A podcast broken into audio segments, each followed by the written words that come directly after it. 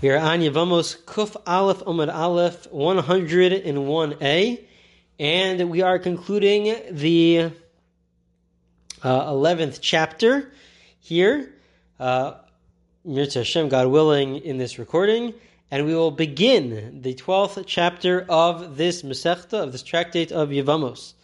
And so we are in the middle of discussing uh, the Mishnah. The Mishnah dealt with a case where there was a woman who, in the end of the day, based on the last uh, recording, the last Gemara that we saw, the cases where uh, she was married to one husband, and then uh, the marriage ended. Happens to be technically it ended. It was retroactive. Retroactively, it wasn't even a marriage because the engagement, the halachic engagement, was based on certain conditions, and those conditions weren't met.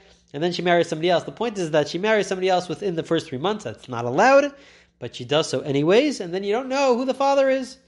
And so one halacha, one law of the Mishnah is if you don't know who the father is, so then he is exempt. Let's say there's a prohibition, and uh, to to hit a, your father or to curse your father, uh, there's a prohibition uh, for that, and uh, it's uh, deserving of makos of lashes. But he is exempt because he shouldn't do it but he is exempt because you can't pin down who the father is. So the Gemara says, Tanar Rabbanan, Tanar Brisa. What happens if you have the following case?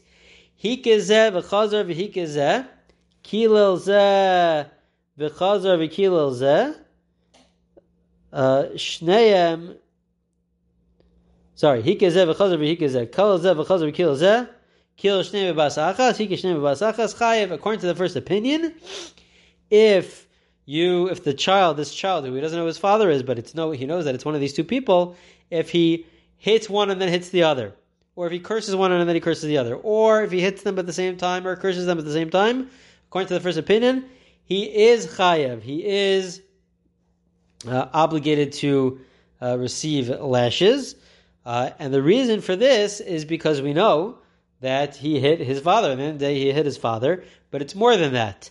Uh, he hit his father uh, but in order to be obligated, you have to have sufficient warning. In order to get to, to get to receive lashes, you have to have sufficient warning before they perform the act.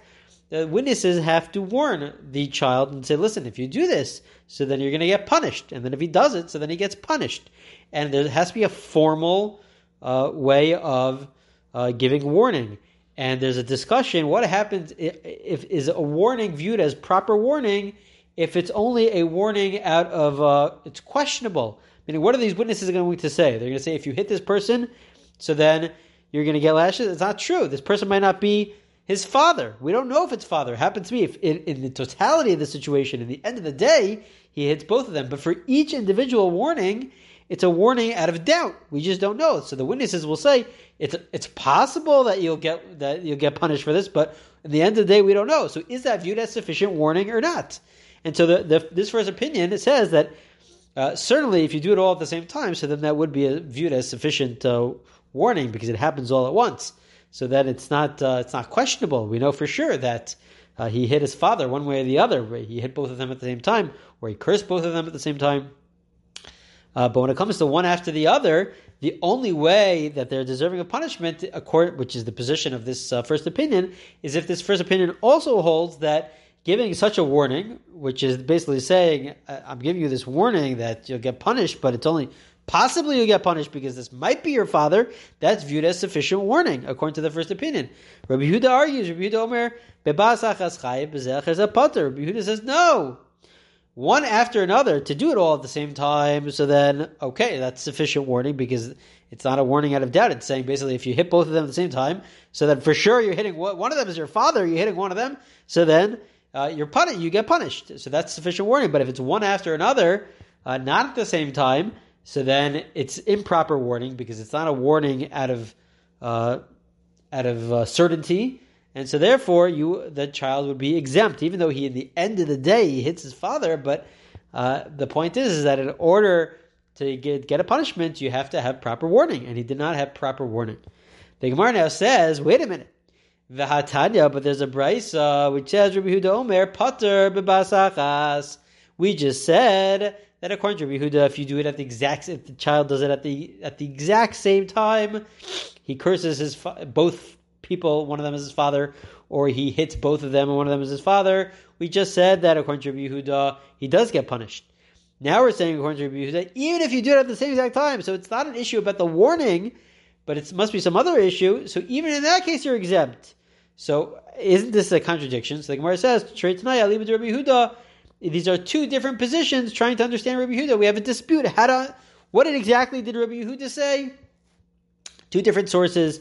But the Gemara wants to know, my time demand the putter. What's the logic to say that he's exempt? At, this point in time, there's there's no logic to say that he's exempt. In the end of the day, the warning is a good warning. He did it all at the same time. In the end of the day, he hit or he cursed his father. He should be deserving of punishment. So the Gemara says, no. This is the, the logic. Amar Rabbi Chanina. Nemar bracha lamata v'nemar bracha lamala. Mala mala shem b'shutvis, af lamata and shem b'shutvis v'izgash hakala klala. There's a connection within the verses, within the psukim, about one who curses God, Hashem, and one who curses their their father. And there's a certain connection between the two. And we say just like when it comes to cursing Hashem, there's only one God. there's no there's no partner. It's only cursing Hashem, and then a person gets punished for that. So too, in order to get punished for cursing your your father, it has to involve only one action of cursing one individual who is your father. But in this case, where it requires cursing or hitting, uh, there's also a connection between cursing and hitting, so it applies to both.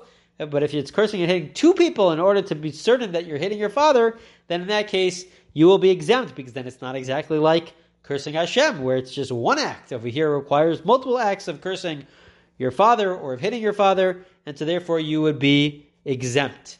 Um, and that's how you would explain that position of Rabbi Yehuda. Again, this is a dispute within Rabbi Yehuda. According to one position within Rabbi Yehuda, even if, if it's at the exact same time, you hit or you curse, so then you are deserving of punishment. But we're right now explaining the other position, which says that you are not deserving of punishment because it is connected to the verses themselves, connected to cursing or hitting uh, Hashem, and that's all in one act. Okay, that's one part of the Gemara that discusses the Mishnah, and now we will discuss another part of the Gemara that discusses the Mishnah. The Mishnah said, "What happens if you know this is a child of we don't know who the father is? It's either the first the first husband or the second husband, but they're both Kohanim." They're both Kohanim, so the child is certainly a Kohen. As we discussed in the last recording, the child is a Kohen. In fact, the Mishnah says that the, the, this Kohen is allowed uh, if they uh, if the if the fathers are part of different mishmaros. We know that the Kohanim are divided up into different groups called mishmaros, um, and they don't all serve during the same time. But the Kohanim are divided up into different groups, and they serve in the temple at different times throughout the year. So if the fathers are in different uh, groups, so then this child cannot serve in the Beis HaMikdash in the temple because each group could push them aside. Um, but but sorry, they they could even I apologize.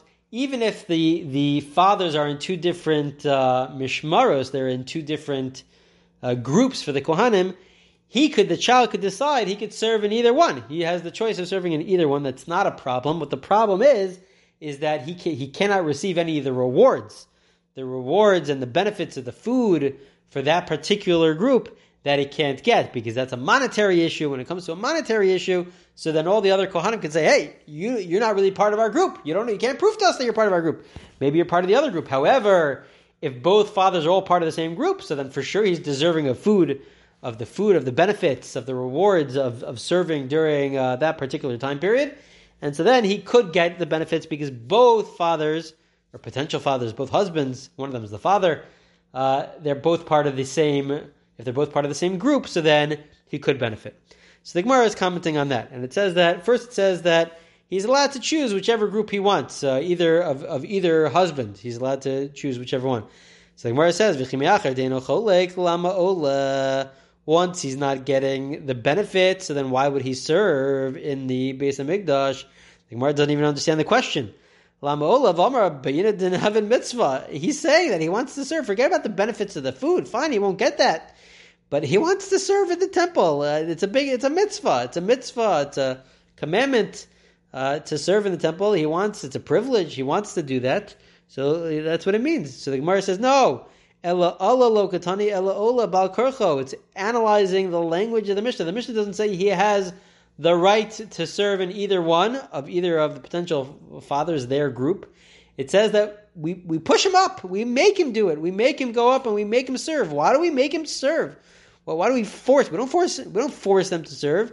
It's a it's a privilege. But why do we force him to serve in the Beis HaMikdash? So Amar Abaye, Amar Yosef, Amar Yochanan, Mishum Pagam Mishpacha. The reason why we do this is we force him is because um, that uh, people will be uh, people of that particular uh, group. Maybe they'll be embarrassed to say that this person's included within us. He's somebody who's really disqualified, and really he shouldn't join us. And so we we push him in. We push him in and say, "No, you're supposed to do this. Go serve. You're allowed to serve." Um, you're allowed to serve so that uh, people don't question whether or not you're a Cohen. You're a good Cohen. Go ahead, and we, we, we do. We push you up up there to uh, to serve in the in the Beis HaMikdash. Okay, that's uh, that's the first part of this of this situation about serving. Uh, again, the the Mishnah said that if the, the two husbands, that one of them is the potential, one of them is the father. Uh, they, if they're part of two different groups, he's allowed to serve in either one, but he cannot receive reward because that's a monetary issue, and each one uh, there's only a limited amount of, of food, and so uh, the Kohanim of one group will say, "You're not part. You're not proof to us. You're part of our group. You can't prove it to us. You're really part of a different group." Um, so he cannot get any any reward from either group. Uh, however, if the parents are both part of the same mishmar, they're both part of the same group, so then uh, he could eat because either whichever fa- whichever one's his father, it's all part of the same group, so he's able to eat. The Gemara says, "Wait a minute, that shouldn't be so simple." I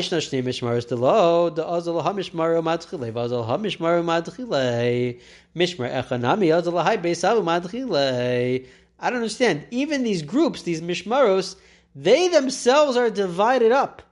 Every mishmar, every one of these groups is divided up into six, what we refer to as bate avos. There's a whole system. There's six of these of these uh, mini groups, and and so only the mini groups when they serve, that's when they get their that's when they get their their chelik. That's when they get their portion. So uh, I don't understand. Even if they're if this the parents are within the or these two potential husbands, one of them is the father. They're in the same group, but they might not be in the same mini group, the bate avos. And so then each of the bate avos, each of these mini groups, could push this person aside and say, "You didn't work with us, or even if you did work with us, but but you worked with us, but you can't you can't prove that you're part of us." uh, because we don't know who your father is, so then you shouldn't uh, receive the portion because that's a monetary issue. So they have the right to push him aside because he's a safek. He's questionable whether he's included in it. So so you have the same issue there. So Amar Papa. So Papa explains, you know what? What we what the Mishnah really meant to say is that if the two husbands, one of them is the father, they're not just part of the same mishmar, the same overall group, but even it's specifically if they're in the same subgroup, in the Bate Avos, they're part of that subgroup, so then he's allowed to eat. But you're right.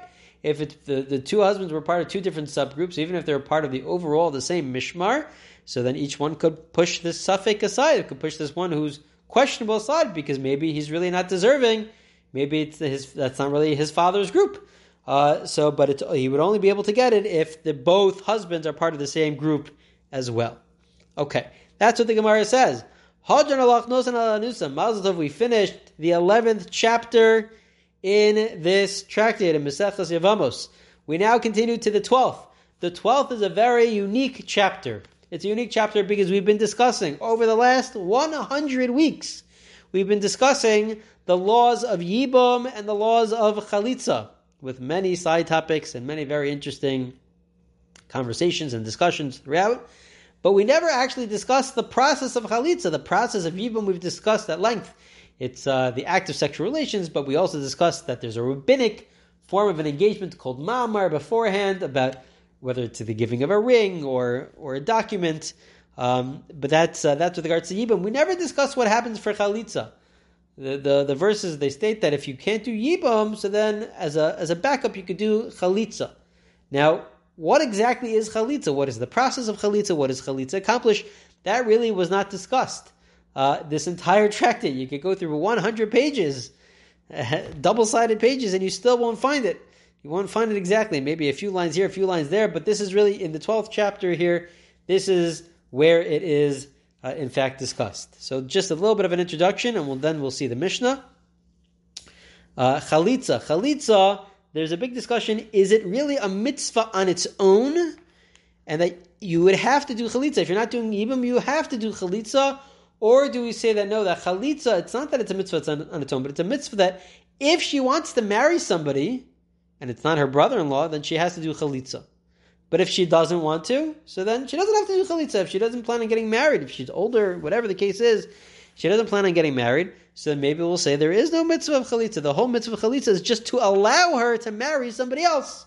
So that is a this big discussion. It has big ramifications of what happens if uh, she doesn't want to get married again. So then, does she have to do chalitza? Does she not have to do chalitza? What exactly is the process? What is the process of chalitza? So chalitza literally is the removing of the shoe. So let's just go through a little bit of the process, and then uh, obviously the the coming uh, the the coming weeks over the coming weeks we'll discuss it in greater uh, detail. So what happens is is as follows, and this is based off the Rambam Maimonides as he describes uh, the order of chalitza basically, he puts on the brother-in-law uh, puts on a shoe of of hard leather, and he puts it on his right foot, and he ties his shoes, and he's standing in front of the court, and they call out to the sister-in-law, and they say, "Are you the sister-in-law?" Yeah. Then they go and they go, they call to the brother-in-law, and the brother-in-law says, uh, "Sorry, the sister-in-law says." I apologize. They don't call it the sister-in-law. The sister-in-law says, "Where is my brother-in-law? Where's my yavam?"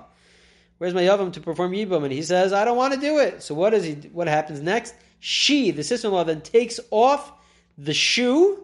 That's what chalitza is. It's taking off of the shoe. We'll explain what what's this idea of taking off the shoe in a second. Takes off the shoe in front of the court, unties it, takes it off, and then she spits on the ground uh, to to signify the fact that this is not what's supposed to happen. Because ideally, you're supposed to do yibum. This is a backup, but or, or at least. Uh, she spits on the ground to show that this is the end of the relationship, and then afterwards they call out and they say, "This is a house uh, where we call this is a base chalitza This is the end of this is a house that does chalitza, and they don't they don't perform yibum. So the spitting I can understand because it's some form of rejection or some form of uh, uh, of, of an end or or displeasure for what's happening because really supposed to do yibum, something like of that sort. What's the idea of taking off of the shoe? So two options or two two uh, suggestions. There are more than just two, but two suggestions right now. Uh, one of them is that uh, it's a form of mourning, a form of avelos, because taking off of a shoe is an act of uh, you're not allowed to, to wear the shoe is is, uh, not proper during mourning, uh, and so we take off the shoe to highlight the fact that this is really the end of the the husband who passed away. This is his ultimate end because now she's not going to get married and it's not his legacy is not going to continue. And so this is really the total end. He doesn't have any children. It's it's the total end, and so therefore it's a form of mourning of Avelis. Alternatively, um, in uh, in more uh, deeper thought, in in the body is is viewed as the shoe of the soul. It's what the soul enters into, and the body itself is referred to as the shoe of the soul and the soul of the husband who passed away was supposed to enter into the body of the brother in law, so to speak. And by removing the shoe, you're symbolizing the fact that no, it's not happening anymore. This soul is no longer entering into this body because Yibum is not taking place. So that's another way of, of understanding it. Okay, so that's a basic introduction to Chalitza, the steps within Chalitza. It's the removing of the shoe and then the spitting. She removes his, his shoe, then she spits on the ground and uh, then they make the announcement uh, of chalitza. So let's see the Mishnah. We'll see the opening Mishnah, and then we'll begin the Gemara in the next recording. Mitzvahs chalitza b'shlosha dayanim. The mitzvah of chalitza requires three judges. Why do we require three judges? Will be the discussion in the beginning of the Gemara, but we require three judges, and the Mishnah even says afilu shlosha shloshon hedyotos. Even if they're not expert judges, even if they're, I guess, referred to as regular people, as long as you have regular people, that's also fine. You could have three of them uh, as well. We'll see in greater detail in the, in the Gemara What exactly does this mean? Um, and how do we paskin? How do we rule? If you do chalitza, we're discussing now the uh, the type of shoe. If it's of soft leather, it sounds like it's not ideal, but it works. Ban palya psula. But if you use, uh, really, it sounds like a, a, sock. It sounds like it's uh, clothing. So then that wouldn't work. The clothing wouldn't be viewed as a shoe. That would not work at all. The next case is besandal sheish lo ekev kasher v'shein lo ekev pasal. If the sandal, if the shoe um, has an ekev, it has a heel, so then that works. If it doesn't have a heel, so then that is invalid. It has to have a heel. Min kuva ulamata chalitza kshira min kuva lamala chalitza psula. If the leg, we're talking about now the leg of the brother-in-law, let's say it was amputated, anywhere from the knee down, and he wears a shoe on the stump of his leg, that's fine. But if it's the leg was amputated from the knee up, so then that's not viewed as his leg, and then the chalitza would be invalid. That would not that would not work. And again, the Gemara is going to get into to all of this. Chalitza b'sandal shin shelo b'sandal shel eitz or b'shel smol b'yamin chalitza kshera.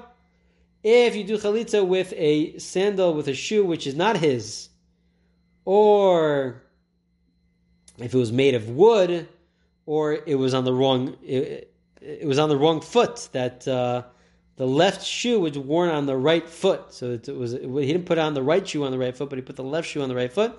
So all that, in the end of the day, it works. It's not a problem. It's valid. That itself would work. Shu.